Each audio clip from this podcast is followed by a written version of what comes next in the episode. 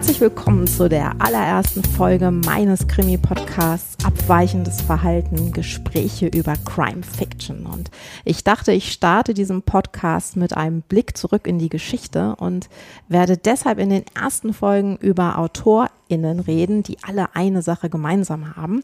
Sie sind tot. Und mein Name ist Sonja Hartl. Ich spreche heute über Derek Raymond und zwar mit Thomas Wörtche. Hallo Thomas. Hallo Sonja. Thomas Wörtche ist äh, Herausgeber eines Krimi-Programms beim Sokam-Verlag. Er ist Herausgeber des Crimex, für das ich auch schreibe. Und äh, er schreibt und spricht schon seit fast vierzig Jahren über Kriminalliteratur. Und Thomas, als ich dich fragte, ob du mit mir über einen toten Autor oder eine tote Autorin sprichst, war ich mir fast sicher, dass du es machen würdest und dass du Derek Raymond nehmen würdest. Ja, ich bin scheinbar leicht ausrechenbar.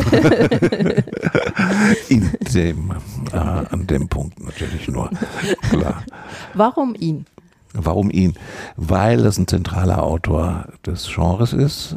Nicht nur ein zentraler Autor des Genres, meiner Meinung nach ein zentraler Autor der Gegenwartsliteratur des zwanzigsten Jahrhunderts, könnte man sagen, weil er auf vielen verschiedenen Ebenen äh, zu faszinieren weiß, sowohl literarisch, ästhetisch, intellektuell, weil er eine Person war, die wirklich eine Persönlichkeit war.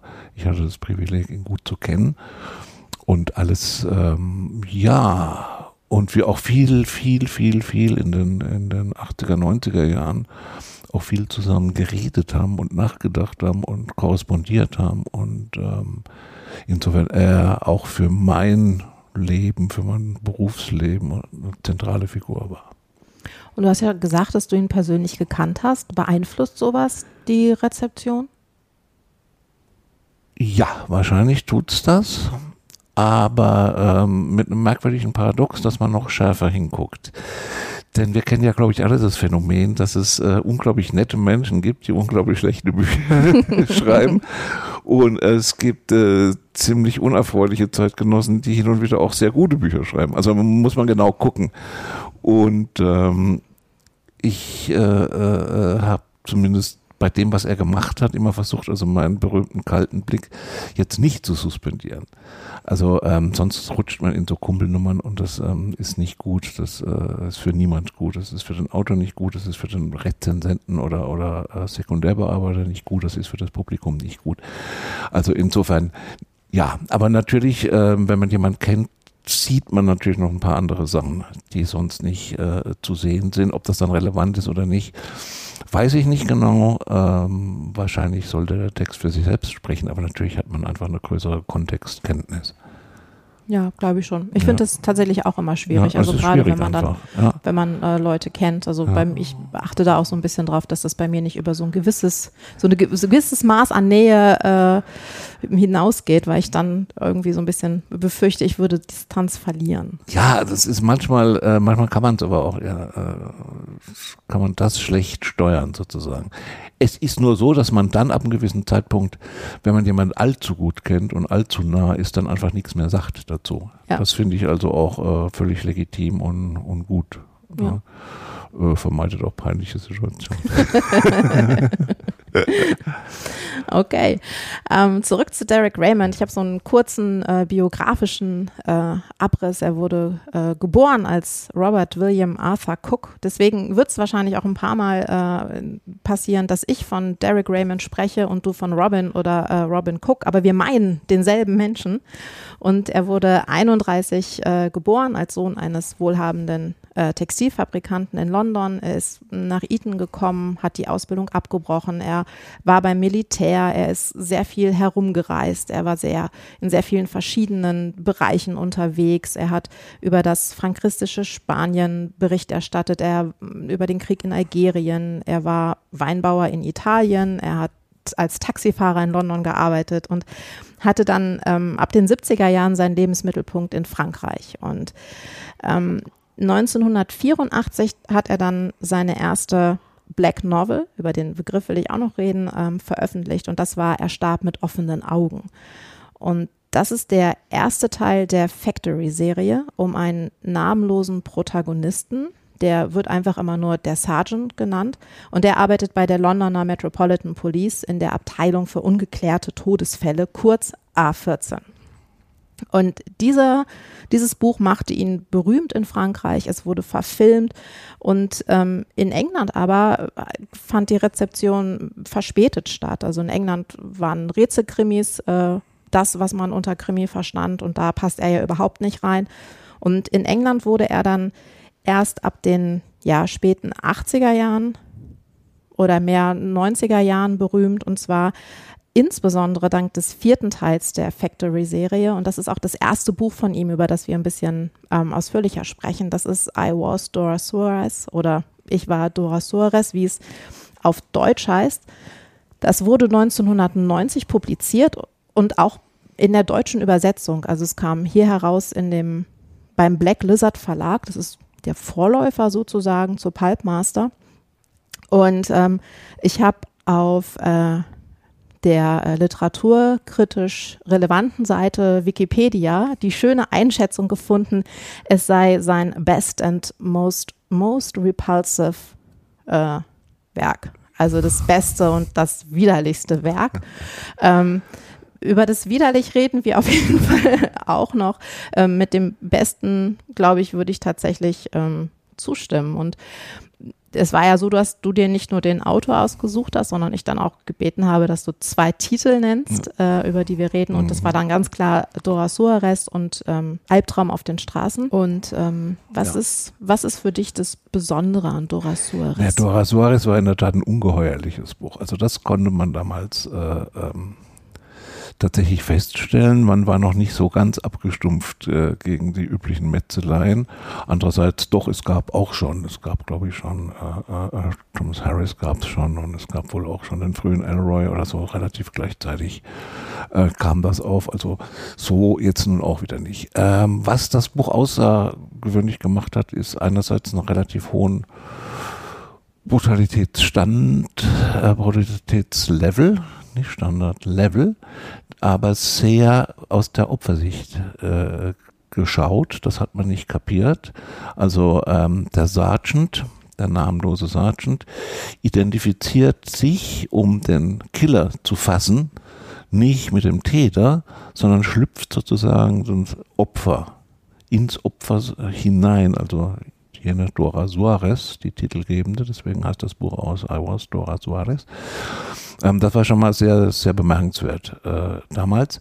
Und natürlich, die exzessive Gewalt äh, ähm, war kein Selbstzweck, war nicht Schlachteplatte, sondern das tut wirklich weh. Also das war wirklich ähm, schwer zu lesen.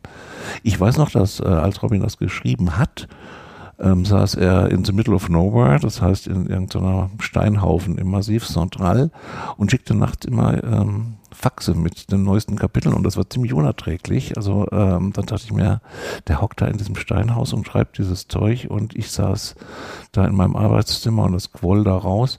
Und ähm, ja, das war sehr, ähm, in der Tat, sehr beunruhigend. Also eine Art von Beunruhigung, weil es keinen Trost gab. Es ist kein Trostbuch sozusagen. Also das kann man, konnte man dann auch nicht auf ein Genre runterbrechen, dass man sagt, naja, das ist halt schon wieder ein Serial-Killer-Buch oder das ist ähm, wieder ein Buch aus den Niederungen des äh, Sozialen. Ähm, das machte das so ähm, in der Tat unangenehm. Nicht repulsive. Repulsive ist das falsche Wort, finde ich. Aber ungeheuerlich in a way. Das hat man damals, sowas hat man nicht gelesen. Es gibt vielleicht ein Referenzbuch und das ist The Painted Bird von, von Jerzy Kosinski. Das könnte man äh, auf der Ebene sehen. Ja, äh, das war Something. Ja? Wobei die Vorläuferbücher, das ist, das ist in der Tat das äh, vierte von fünf, die auch nicht gerade einfach waren. Also dieses ähm, sozusagen runtergerockte England, das ist das England der Thatcher-Jahre, das kommt dann natürlich äh, hervorragend äh, raus, das ist hervorragend äh, beschrieben oder aber auch in Taten übersetzt, in Action übersetzt, in dieses ähm, in dieses äh, total menschenverachtende neoliberale System, das da ähm, gerade in England sozial ja unfassliche Verheerungen angerichtet hat.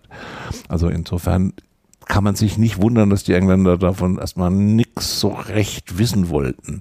Und er stand natürlich damit auch in einer Reihe von englischen, von dem sogenannten Brit Noir. Ich mache den Ausdruck jetzt inzwischen schon gar nicht mehr, weil ja alles noir ist, aber damals hatte er noch einen Sinn, den man so ansetzen kann mit äh, Ted Lewis. Äh, Ted Lewis war jetzt auch äh, nicht unbedingt Everybody's Darling in England, kam dann erst durch die Verfilmung äh, mit Michael Caine sozusagen zu einem gewissen Ruhm, aber ähm, für Leute, die sich interessiert haben, wie das Leben in England wirklich ist, die kamen da nicht drum rum. Es gibt noch ein paar andere Autoren, die dazugehörten, Julian Rathbone zum Beispiel, der auch zu diesem Anti-Thatch-Writing gehörte, ähm, zum Beispiel. Also da gab es eine ganze, eine ganze Bewegung, die allerdings nie zu großen populären Zahlen gelaufen sind. Bei uns schon gar nicht. Bei den Franzosen muss man sich nicht wundern, filmaffin und überhaupt noir-affineres äh, Publikum. Da hat äh, gezündet, später dann auch ein äh, bisschen in Italien, in Spanien auf jeden Fall. Und erst, glaube ich, in den Nullerjahren ähm, gab es die Neuausgaben bei Serpent's Tail im U K. In Amerika war auch ganz schwierig. Ich weiß gar nicht, ob er überhaupt einen amerikanischen Verlag hatte. Ich glaube, jetzt gibt es den einen oder anderen Titel, bin ich mir nicht ganz sicher. Und bei uns ist er natürlich wieder vom Markt. Und ich hoffe, dass Frank Nowatzki, eben, der damals schon sein Verleger war, es nochmal wagt. Äh, ja. Aber auch die deutsche Publikationsgeschichte war jetzt auch nicht so ganz glücklich. Ne? Ich meine, damals war Black Lizard war noch ein ganz kleiner Verlag, kaum bekannt. Dann rutschte er mit ein, zwei Büchern, drei Büchern oder vier Büchern, glaube ich, zu Bastei. Ähm, dann hat ihn Piggy Biermann sozusagen noch mit dem letzten Buch zu Rotbuch noch gebracht. Die haben allerdings so ziemlich alles falsch gemacht. Äh, dann hieß er plötzlich Robin Cook und nicht mehr Derek Raymond. Robin Cook war äh, damals ein sehr berühmter Autor oder sehr erfolgreicher Autor von Medizin-Thrillern, also reine Industrieware. Und natürlich wollte das äh, niemand, dass das verwechselt wird, wurde dann verwechselt. Und der letzte Roman hieß Dead Man Upright. Und da ist dem Rotbuch Verlag nichts anderes eingefallen wie Profil eines Serienkillers. Ich glaube, ich habe es damals Profil eines Winterreifens genannt. ähm, unfassliche äh, Blödigkeit. Naja gut, dann ist er gestorben. Also lustigerweise übrigens hat sich begraben lassen mit einem T-Shirt, wo Dead Man Upright drauf stand. Okay. Gut, okay. Tatsächlich, ähm, also würde ich mich auch wünschen, wenn er ein bisschen wiederentdeckt wird, weil es, Noir ist ja in den letzten Jahren insbesondere zu so einem Schlagwort äh, irgendwie auch geworden und ähm, ich glaube, es, es lässt gerade wieder ein bisschen nach, aber vielleicht ist das auch meiner eigenen Lektüre geschuldet, ja. Und nicht äh, dem Markt, aber ich habe... Ähm, Ich war Dora Suarez äh, das erste Mal vor ein paar Jahren gelesen, mhm. Und dann habe ich tatsächlich, da habe ich aber tatsächlich alle in einer ja. Reihe gelesen, also die ganze Factory-Serie. Mhm. Und da ging es mir genauso, dass ähm, die Gewalt und alles, was in Dora Suarez äh, zu finden ist, gibt es eben schon in den vorherigen ja. Teilen und auch wirklich ähm, eklige Morde. Also, aber jetzt habe ich es ja nochmal gelesen und ich, äh, das Buch hat mich wirklich ein bisschen fertig gemacht, mhm. muss ich sagen, weil irgendwie ähm, die, das, was da geschildert wird, es ist, eine Prostituierte wird ermordet, sie wird zerstückelt, ihre sechsundachtzigjährige ähm, Vermieterin, Freundin, Vertraute kommt dazu, wird mit einer Standuhr quasi erschlagen und ähm, das ist dann immer wieder aus, einer,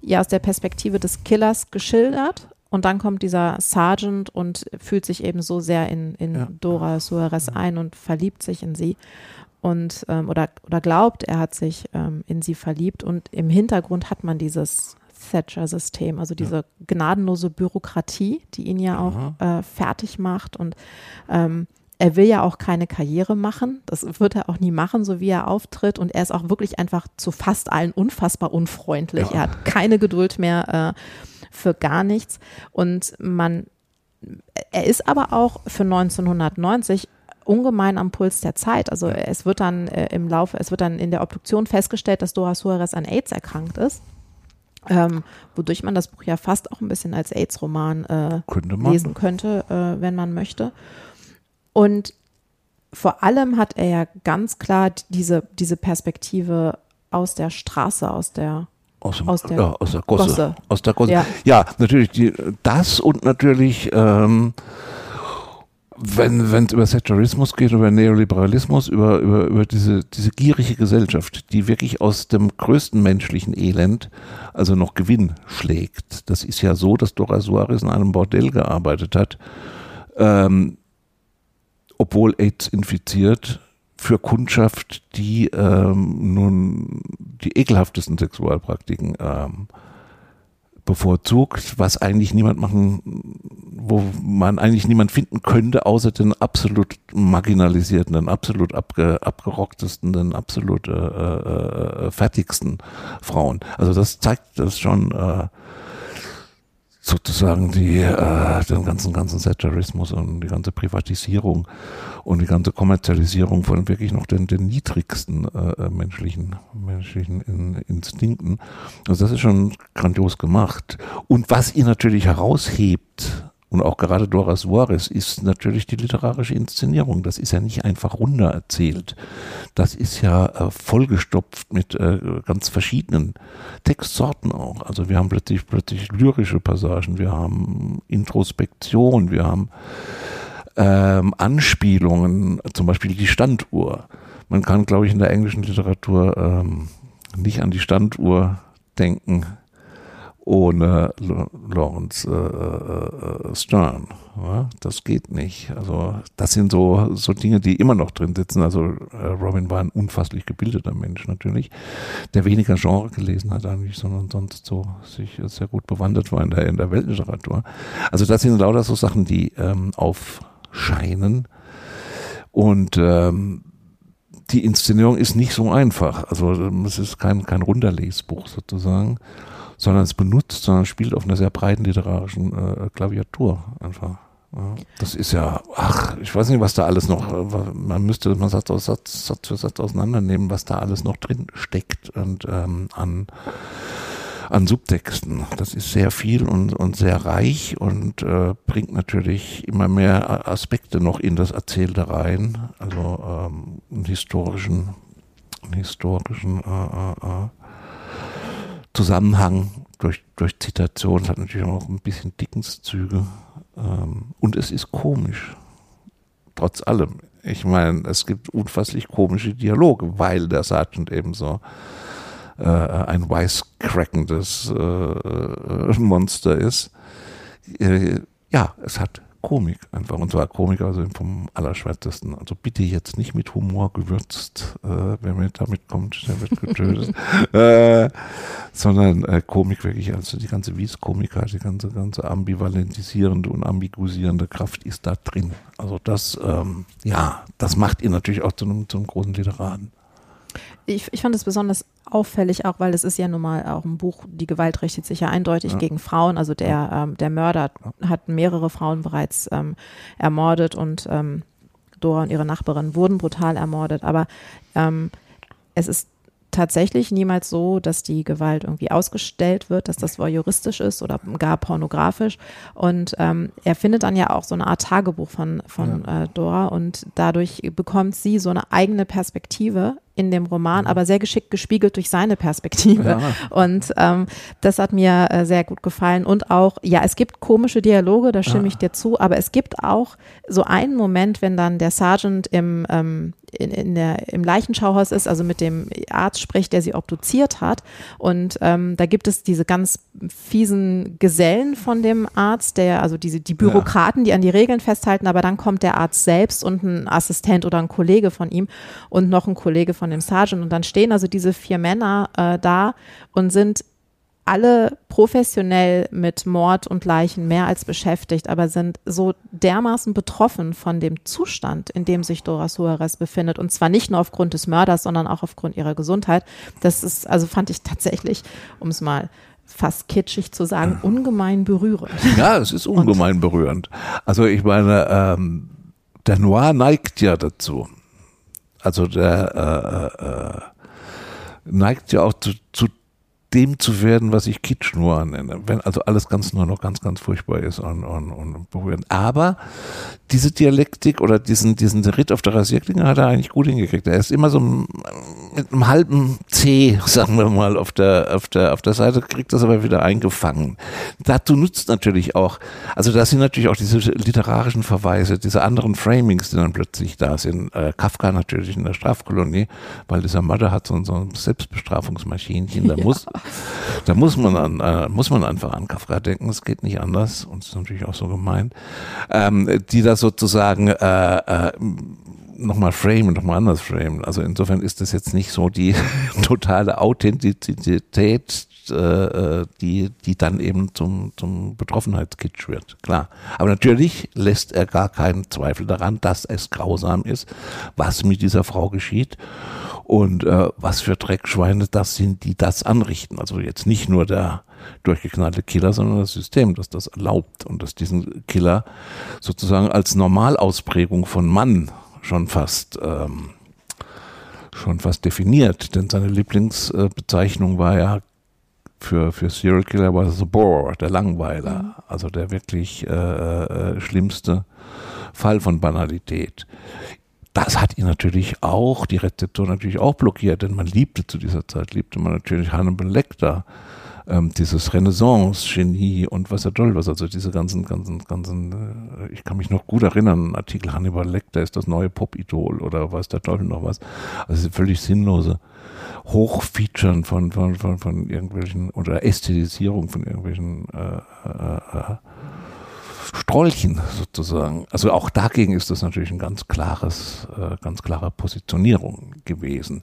Und insofern fand ich es natürlich auch ganz besonders eklig, dass dann also der, der Angriff auf, auf, auf Derek Raymond kam und nicht auf, auf die Hannibal Lecters und andere. Na, die gab es ja zu, zu Hunderten dann, die anderen Scheußal. Dann hieß es, der sei so brutal und frauenverachtend. Das fand ich dann echt ein bisschen, ja, äh, doch äh, verstörend und Und sehr befremdlich. Ja, ich, ich finde es auch tatsächlich mit dem Text kaum haltbar, weil no, ähm, ja auch die, die Kollegen von dem Sergeant ja. machen ja, nehmen, nehmen, machen ja, die, nehmen ja diese Verachtung oder diese ja. Wertigkeit weiter. Sie ist ja, der Sergeant ist ja eigentlich suspendiert zu Beginn ja. des Romans, aber er wird dann zurückgeholt, weil der ähm, Mord einfach sehr aufsehenerregend war, weil ähm, er der Einzige ist, der sie lösen kann. Das passt ja noch so in dieses Ermittler-Narrativ. Ja. Tatsächlich aber ist sein Vorgesetzter mit dem Fall einer verschwundenen jugoslawischen mhm. Prinzessin ja. ähm, äh, verbunden. Und das ist natürlich ganz klar, eine verschwundene jugoslawische Prinzessin ist mehr in Anführungszeichen ja. wert als diese tote Prostituierte und ihre alte, einsame Nachbarin. Und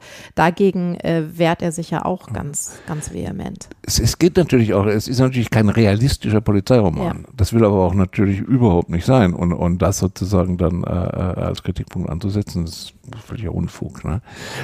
Und natürlich ist der Roman äh, Innovation fast feministisch, könnte man, könnte man sagen. Man hat damals mit diesen Begrifflichkeiten auf der Ebene noch nicht hantiert sozusagen. Also das, ähm, ja. Aber der Angriff, der, der ja prompt kam, das sei frauenfeindlich und frauenverachtend und, und, und, und, und Gewaltpornografie. Das fand ich wirklich äh, schon ziemlich zynisch angesichts dessen, was sonst passierte in diesem Sektor. Serial Killer waren ja damals noch, äh, noch nicht, ja, doch, sie waren auch schon abgelutscht, aber es ist noch nicht so furchtbar abgelutscht wie heute. Und es gibt eigentlich nur drei oder vier wirklich bemerkenswert, äh, bemerkenswerte Serial Killer Bücher. Das andere, finde ich, ist von Andreu Martin, ähm, Stadtmesser, äh, der Navaja, der Messermann auf Deutsch, blöderweise Stadtmesser und Tod oder so ähnlich, wo also der Serial Killer ähm, narrativ auseinandergenommen wird und als narrativ sichtbar wird, als, äh, ja, als kommerzielles und äh, Mädchen Clickbaiting sozusagen äh, Instrument und eben Dora Suarez. Und ähm, ich habe nie verstanden, warum man sich so erregt hat an diesem Buch.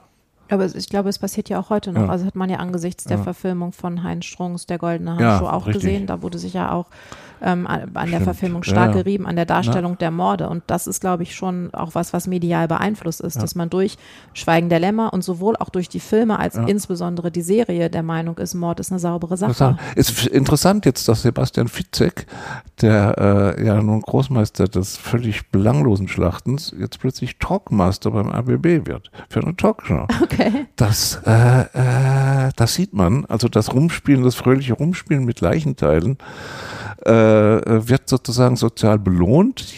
Sobald jemand ernsthaft auf das Thema eingeht, möchte man davon nichts mehr wissen. Und äh, ja, das ist, äh, finde ich, wirklich, was sagt das über unsere Gesellschaft?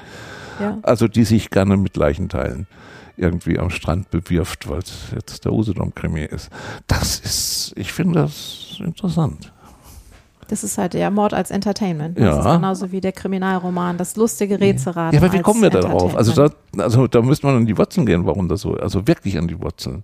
Man sagt ja immer Angst, Lust und was und noch was, aber es ist doch interessant, wenn ich äh, mich jetzt unbedingt entspannen möchte, dass ich dann zu einem guten Krimi greife, wo ich Leichenteile hin und her äh, schockiere. Warum, warum, warum lese ich nicht, äh, keine Ahnung, warum baue ich nicht einen Eiffelturm aus Streichhölzern nach oder mhm. lese was Nettes übers Hochgebirge? Äh, das ist mir unklar. Ja, mir auch. Verstehe ich auch ja. nicht. Ähm, aber alles das, was wir gesagt haben, passt hervorragend zu dem nächsten Buch äh, von äh, Derek Raymond, das äh, zwei Jahre vorher erschienen ist. Erstmal nur in Frankreich. Erstmal nur in Frankreich. Äh, ja. Nightmare in the Streets, Albtraum ja. in den Straßen, ist dann äh, neunzehnhundertneunzig bei Bastei Lübbe erschienen mhm. in der schwarzen Serie. In meiner Ausgabe hast du das Nachwort zu dem Buch Aha. geschrieben. Und das kannte ich vorher nicht und das hat mich, hat mich tatsächlich sehr überrascht und auch ein bisschen, glaube ich, also erwischt sozusagen, in einem guten Sinne. Und Auf, dem, auf den ja. ersten Blick hat es natürlich irgendwie viele Ähnlichkeiten mit Suarez. Es gibt wieder einen Ermittler, der hat ja. diesmal einen Namen, er heißt Kleber. Kleber. Ja. Und er will aber und wird, wie sein namenloser Kollege, keine Karriere haben, weil er auch einfach schlicht zu unhöflich ist und äh, es ihm immer nur um die Wahrheit geht. Und er wird dann ebenfalls suspendiert, weil er gegenüber einem Kollegen gewalttätig wird. Er hat sogar einen Fall ermittelt, in der es darum ging, dass eine alte Frau mit einer Standuhr erschlagen wurde. Und er ist aber diesmal verheiratet mit einer Prostituierten, ja. die er über alles liebt. Und ähm, in deinem Nachwort, an das du dich ja sicherlich noch erinnern wirst, steht, gewiss, ja, von wann war das? dass er ähm, fröhliche dreißig Jahre. Dass er bei der Arbeit an seinem neuesten Buch an die Grenzen seiner psychischen Kapazität ja. gekommen ist und ich nehme an, damit ist Dora Suarez ja, gemeint und ja, du dich gewundert hast, ja, dass es nicht schon bei diesem Buch hier ja, passiert ist. Richtig. Und ähm, mich hat es auch gewundert, ganz ja. ehrlich, weil das ist ja ein völlig manisches Buch. Ja. Das ist ein manisches Buch, das in, ja schon fast in einem, in einem, in einem sehr erweiterten Thomas Bernhardschen Sinn sozusagen ähm, immer mit Wiederholungen, mit Schleifen na, funktioniert. Also das ist schon... Das hat das Narrativ schon sehr ausgedehnt. Also das hat ja kaum nur, also Plot-Elemente, klar, es hat Plot-Elemente, aber wenn man das Buch genau aus, anguckt, ähm, dann sieht man, wie schleifig das gebaut ist. Mhm. Das ist, das ist eine lange Schleife. Immer er rennt immer auf der Straße rum und sucht und äh, hat immer diese Vision von der von der toten Frau, die ja von einer Bombe zerfetzt wurde, wenn ich mich recht entsinne. Genau. Und dann rennt er wieder und sucht den Täter und rennt wieder ins nächste schäbige Hotel und in, wieder zurück und wieder und wieder und wieder und wieder. Also das hatte so ein, so ein, so ein ja, wie so ein delirantes Riesenrad oder sowas, was ich mir mal vorgestellt habe. Das eigentlich gab es nur noch einen Ausgang. Da, da gab es keine, keine, keine konventionelle narrative Lösung mehr dafür. Das, das musste einfach furchtbar enden. Und hat aber gleichzeitig am Ende dann dieses utopische Wort Liebe noch stehen, dass das sozusagen alles transzendieren kann. Darüber habe ich mich damals na, nicht gewundert, aber dachte, ah ja, guck mal, das ist dann auch wieder der Unterschied zum Kitsch Noir. Es ist eben nicht alles, und wenn es noch so grausam ist und noch so schlimm ist, ist es eben aber alles nicht Noir, Noir, Noir, Noir. Also nicht so geschichtsphilosophisch, das ist ja dann schon, ne? Sondern da gibt es tatsächlich noch ähm, Liebe als, äh, ja? Ja, definitiv. Ja. Also es sind also die Krimi-Elemente sind ja wirklich nur ganz rudimentär noch vorhanden. Und mein, also als ich das Buch zugeklappt habe, war tatsächlich mein erster Gedanke, das ist kein Kriminalroman, das ist ein Liebesroman. Liebesroman, ja, natürlich. Love is the only, wie heißt das bei Leonard Cohen? Uh, only a Bomb of Survival. Ja. Ich bin bei Leonard Cohen sicherlich ja. nicht textsicher. Ja. Und es ist aber tatsächlich in diesem Roman, weil also es wird ja nicht einfach eine Frau getötet, sondern nee. seine Frau ja, wird getötet. Genau. Sie will an seinem Geburtstag ja, ihm ja. ein Geschenk kaufen und er hatte sich den Abend vorher, hat er drei Menschen getötet ja. und das ist der Racheakt, die, der sich gar nicht so sehr gegen sie gerichtet hat und er erfährt dann aber auch noch, was ihr vorher passiert ist und verzweifelt, ne, verzweifelt ist nicht das richtige nee. Wort, weil er ja also er, er, er erfährt diesen Verlust und ähm, aber diese Liebe zu der Frau ist ja noch da und das ist ja auch das, was ihn ja. durch die durch die Straßen äh, treibt und da liest man dann genau, wie es ihm gelingt, immer an diesem Kitsch vorbeizuschlappen genau. und das war, also man sagt ja über viele Autoren, dass das ja, dass sie so die existenzielle Verzweiflung ausdrücken, ja. aber also auf dieses Buch trifft das ungemein ja. zu, finde ich. Also das ist ja, also ich, ich fand das fast noch schwieriger zu lesen als Dora Suarez, weil ja. es, ähm, weil, weil diese Figur eben, ja, also an der Existenz verzweifelt beziehungsweise dann auch zugrunde geht und zwar nicht irgendwie nur an der Existenz der Menschheit oder einer bösen Menschen, sondern seiner eigenen Existenz. Ja, ja das war, also das meinte er ja auch ernst. Also das war ihm ja auch wirklich ein Thema. Also dieses ähm, Stichwort, das er aufgebracht hat, die Novel of Mourning, das heißt also die äh, Romane über Trauer, das sind Trauerromane, über verlorene menschliche Solidarität, über überhaupt, über, über, über Menschlichkeit oder auch die Frage, wie ist Menschlichkeit in einem grundsätzlich unmenschlichen kapitalistischen System überhaupt möglich? Ohne Gegenbildlichkeit übrigens, um Himmels Willen. Also, ja. Er hat keine Gegenbildlichkeiten aufgemacht, sondern hat aber immer wieder ganz bohrend diese existenziellen Fragen gestellt und die ihn selbst umgetrieben haben. Also das war äh, ja keine, kein literarisches, ähm, kein literarischer Kniff oder sowas, sondern das waren die Fragen, die ihn, Robin Cook, ähm, zutiefst beschäftigt haben. Und zwar mit einer Intensität und mit einer äh, Seriosität, die ähm, sehr beeindruckend war. Ich meine, er hat es nicht umsonst gesoffen wie ein Loch. Also, ohne je übrigens äh, irgendwie ausfallen zu werden, außer gegen Autoritäten. Aber gut, das ist jetzt ein anderes Kapitel. Aber ähm, ja, also auch immer, immer Haltung bewahrt. Auch, wie, auch wenn diese Gestalten, die haben ja immer noch eine gewisse Würde. Also sie, sie, sie äh, sowohl der The Nameless als auch, auch Kleber sind ja keine würdelosen Gesellen, sondern so wie Robin auch, mit der Körperhaltung eines britischen Kolonialoffiziers, der, der er tatsächlich hatte. Und äh, auch mit der Möglichkeit, ganz schnell vom, von, von, von Queen's English in übelstes Cockney zu, zu fallen und wieder zurück. Also das, das sind ja alles, alles äh, äh, die Haltung, das ist eine Haltung gegenüber Leben, auch gegen Existenz. Und das hat er auch gelebt. Also ganz, ganz klar. Da war auch nichts, keine faulen Kompromisse, kein, äh, äh, kein Geschmeicheltsein von, von irgendwelchen Sykophanten, äh, kein ah, Anbietern an den Kulturbetrieb, um Gottes Willen überhaupt nicht. Ähm, auf der anderen Seite aber jetzt auch kein provokantes, provokantes, so ich finde euch alle scheiße Ding. Also das auch nicht. Also es ist kein Hullebeck oder äh, also das fand ich, fand ich wirklich beeindruckend. Also das war straight. Straight bis zur Verzweiflung. Ja, es ist auch ein interessantes Männlichkeitsbild. Ja. Also wenn man sich jetzt also die beiden ähm, Ermittlerfiguren anguckt, ja. die passen halt so gar nicht. Also sie sind schon auch irgendwie, ähm, sie sind aufrecht, definitiv, ja. und sie wollen auch die Wahrheit herausfinden, ja. aber sie, sie, bei ihnen ist Wahrheit nicht mit Gerechtigkeit verbunden, nee. Sondern es geht einfach nur um die Wahrheit. Ja. Und ähm, dafür sind sie halt bereit, alles zu tun, aber auch nicht aus einem, aus einem egoistischen Streben heraus, aus diesem, oder aus dem, ja. dem Gefühl, die Welt zu einem besseren Ort machen zu wollen oder jemanden zu rächen oder was es alles für verschiedene Motive bei äh, gerade männlichen Ermittlern ja. gibt, sondern hier ja ist es wieder existenziell und es ist bei beiden dann auch aus der Liebe, für ja. die Liebe heraus. Ja, ja, ja. Also dieses, dieses, dieses radikale Wahrheitssuchen thematisiert so seine eigene Problematik. Das ist natürlich auch wahr. Fiel mir neulich mal wieder auf bei, bei, bei, bei so anderen Romanen, wo, ähm, wo immer so getan wird, also bei, bei, bei vielen Kriminalromanen wird ja so getan, als ob der äh, äh, Wahrheitssucher dann die, die Gerechtigkeit findet und, und, und dabei ganz heroisch ist. Ähm, nein, also wenn man schon diese, diese radikale Wahrheitssuche anstrebt, muss man auch sozusagen mit dem eigenen Untergang rechnen. Das kostet, das sind die Kosten von Wahrheit. Und das fand ich auch bei, bei ihm hervorragend gedacht schon auch oder, oder gefühlt oder eben auch gelebt. Ich meine, er hat wirklich gelitten. Ich meine, er hätte sich ein leicht, leichtes Leben machen können als, als, als, als Sohn von irgendwelchen Millionen, also als Millionenerbe, das er ausgeschlagen hatte. Ähm, er hat es nicht gemacht. Er hat wirklich immer die harte, ist immer die harte Tour gegangen. Konnte auch sehr asketisch leben übrigens. Ähm, ja. Hat aber Kohle dann am Ende. Aber lange Zeit eben nicht. Ne? Und das hat ihm auch nichts gemacht. Also dafür hat er keinen Kompromiss gemacht und keine netten Bücher geschrieben.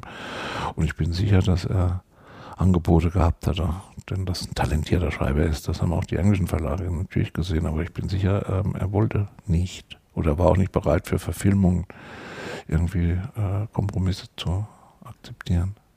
Ja. Schade, es, es, es gab dann noch von Granada T V, gab es am Ende noch die, ähm, die Überlegung aus der Factory-Serie noch eine, eine Fernsehserie zu machen, aber da ist er, glaube ich, in den Verhandlungen während der Verhandlung gestanden, weiß ich nicht genau, was da rausgekommen ist. Ob das Projekt je realisiert wurde, ähm, weiß ich nicht.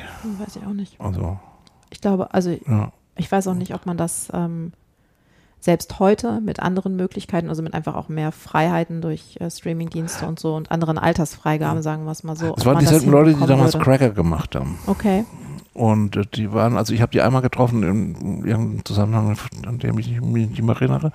Also die sahen nicht so aus, als, als ob sie äh, äh, kuschen würden vor der, vor der Marktmacht. Aber was da passiert ist, ich weiß es nicht. Ja. Und wie würdest du seine Nachwirkungen, also kriminalliterarischen Nachwirkungen, hat, hatte er welche? Hat, äh, er, hat er Autoren oder Autorinnen beeinflusst oder, also lässt sich das so klar benennen? So klar oder? Lässt sich es nicht benennen, aber natürlich hat er, hat er viele, also schon viele beeinflusst. Ich glaube, das prominenteste Beispiel äh, und das ärgerlichste ist David Peace, den er ganz deutlich beeinflusst hat, also auch von den Schreibweisen her, nicht nur von der, von der Weltsicht, sondern die, die, die äh, Trilogie ist das, glaube ich, ne? Dieser, Quartett. Oder Quartett, da mit dem Rotkäppchen. Mhm. Und ich habe mich damals tierisch geärgert, dass David Peace gesagt hat, Kinder gar nicht. Hat er nie gehört, nie gelesen, war glatt gelogen. Später musste er zurückrudern und hat gesagt, er hätte es gesagt, weil, äh, weil er dachte, Derek Raymond kennt niemand, also ganz schwach. Aber das ist natürlich bis ins Detail schon fast, also bis in, in, in die Mikrostruktur äh, merkt man da seinen Einfluss. Und da gibt es eine ganze Reihe anderer auch, aber das, ähm, ne? Aber diese, diese, diese existenzielle Wucht und, und, und so, das ist eine Nummer, die man nicht, die man nicht nachschreiben kann, sozusagen. Es gibt wahrscheinlich auch irgendwelche Poser-Autoren, die so genau auf Gott bin ich ein harter Bursche machen, äh, die sich vielleicht auf ihn berufen würden. Aber auch Gott, ja, auch Ken Bruen, der auch ein sehr äh, gelehriger, sagen wir mal, Schüler ist, hat das nie hingekriegt, in, in, obwohl er ihn verehrt, also. Ja, glaube ich ihm auch. Aber das ist also ein bisschen Derek Raymond light. Aber das ist wirklich schwierig und äh, man kann immer nur sagen, don't try this at home. Das kann man, das soll man nicht tun einfach. Ne? Aber die Denke und, und, und so hat natürlich, hat natürlich abgefärbt auch. Es wäre schlimm, wenn nicht. Also, ja. Und er setzt einfach Standards. Das ist halt so. Ja, insbesondere auch, würde ich sagen, zusammen, also in, in ja. äh, England, wenn man es regional kann. Man kann es nicht regional begrenzen, aber nee. Zusammen mit Ted Lewis ist er ja, ja schon. Klar. Ähm, das ja. sind ja die beiden Namen. Des das sind die beiden Namen und äh, komischerweise hatten die sich, glaube ich, nicht sehr viel zu sagen. Also es kannten sich, aber wenn, wenn man immer so ein bisschen aus diesem, aus diesem Kontext ein bisschen vergisst, ist James Graham Ballard, der ähm, auf eine andere Art eine Radikalität ja. entwickelt hat, die kannten sich auch. Und eben der, der leider äh, bei uns auch relativ un, unbekannt gebliebene Julian Rathbone, der zumindest ein paar Nasty Vary nie übersetzt wurde, ähm, äh, nicht alles übersetzt wurde, der auch äh, ziemlich, ziemlich radikal war. Der allerdings dann, weil der eine andere Familiensituation hatte, dann halt nur ein paar kommerziellere Sachen machen musste, einfach um zu überleben. Also gut. Und noch ein paar, ja, schon. Aber ähm, von der Originalität her, also er und Ted Lewis, ganz klar. Aber erstmal überhaupt, äh, man muss sich ja vorstellen, was in England dominant wird, was mit England mit Kriminalliteratur assoziiert wird überhaupt. Ne? Äh, äh, was das für eine Schwierigkeit ist, gegen dieses ganze, ganze Inspektor Barnaby England anzu, anzuschreiben. Das war eine unglaubliche Leistung. Ne? Finde ich erstaunlich, weil das ja. tatsächlich auch immer heute noch so eine ja. ähm, dominierende Richtung ist. Ja, auch, natürlich. Ne? Also jetzt im englischen Kriminalroman gibt es sicherlich ja. auch nicht mehr nur Rätselkrimis, sondern nee. auch diese ganze Klar. Thriller-Schiene. Ähm, aber es ist... Ja, ich meine, also so Polizei, es gab, gab jetzt einen neuen Polizeiroman, das hatte, hatte alles damit zu tun mit dem Yorkshire River, ähm, wo dann sich ganz klar wurde, dass es Polizeireformen gibt. Und dann gab es auch den neuen englischen Polizeiroman, der etwas avancierter war, also John Harvey zum Beispiel und Ian Rankin. Die gehören dahin. Äh, äh, McIlvany in, äh, aus Glasgow. Wobei es völliger Quatsch ist, da jetzt mit Tartan war und Scottish Noir und was da was rumzufummeln, darum geht es überhaupt nicht. Das sind völlig, völlig belanglose äh, Begrifflichkeiten, finde ich. Es geht darum, dass da plötzlich versucht wird, einen, einen realistischen Polizeiroman zumindest schon mal zu etablieren, was auch schon nicht so einfach war gegen dieses ganze, ganze Hegel-Zeug und diesen ganzen Landhaus-Quatsch. Also insofern ähm, ist er sozusagen in einer, in einer, in einer Gegenströmung, aber noch die radikalere, noch die viel radikalere, wobei die Gegenströmung wahrscheinlich gar nicht ohne ihn möglich gewesen wäre. Also ich weiß, dass Ian Rankin kennt ihn, kann den. Ähm, da war Ian noch ganz klein ähm, und, und, und hat, glaube ich, auch bewundert. Also ne, das, ähm, ja, ja, also insofern hatte der, hatten, hatten die beiden schon einen Impact natürlich. Ist das mit diesen, ähm, mit diesen regionalen Unterschieden, ja. die man, ist es für mich auch mehr, also jetzt Tartan Noir und wie ja. es alles heißt, sind für mich auch eher Marketingbegriffe. Ja. Und ähm, wie würdest du das sagen? Also ist dann quasi die Black Novel auch einfach nur eine Übersetzung vom Roman Noir oder sind da schon Unterschiede? Ich sehe da keine großen Unterschiede. Ja. Eigentlich nicht. Man kann, man kann einfach, diese nationalliterarische Betrachtung ist einfach völliger Unfug. Die war schon immer unfugig. Die, wer ja Bücher über die deutsche Romantik schreibt, hat von der Romantik keine Ahnung. Also das geht einfach alles nicht. Und natürlich kann man jetzt ähm, nicht jetzt isolieren. Black äh, Tartan Noir oder so. Wo ist der Unterschied? Es spielt halt in, in Edinburgh oder in, in Glasgow, aber das, das ist es. Mehr ist da nicht. Es gibt keine Tartan Noir Grammatik und keine Tartan Noir äh, äh, äh, Verfahren, aber es gibt sehr wohl Roman Noir Verfahren oder ne? Wobei Roman Noir ja eigentlich auch eher eine Redekonvention ist, also ähm, statt ne, eine Form oder eine, oder eine Strukturkonvention. Also insofern äh, muss man das schon international sehen, natürlich, klar. Ja. Gut, das war's. Das war das die war's. allererste Folge zu äh, Derek Raymond. Ich freue mich, wenn ihr bis hierhin zugehört habt und würde mich natürlich auch über jegliches Feedback freuen und äh, Empfehlungen und wenn ihr mir auf den äh, diversen Kanälen folgt. Und äh, ich freue mich schon auf die nächste Folge. Danke, Thomas. Vielen Dank, liebe Sonja.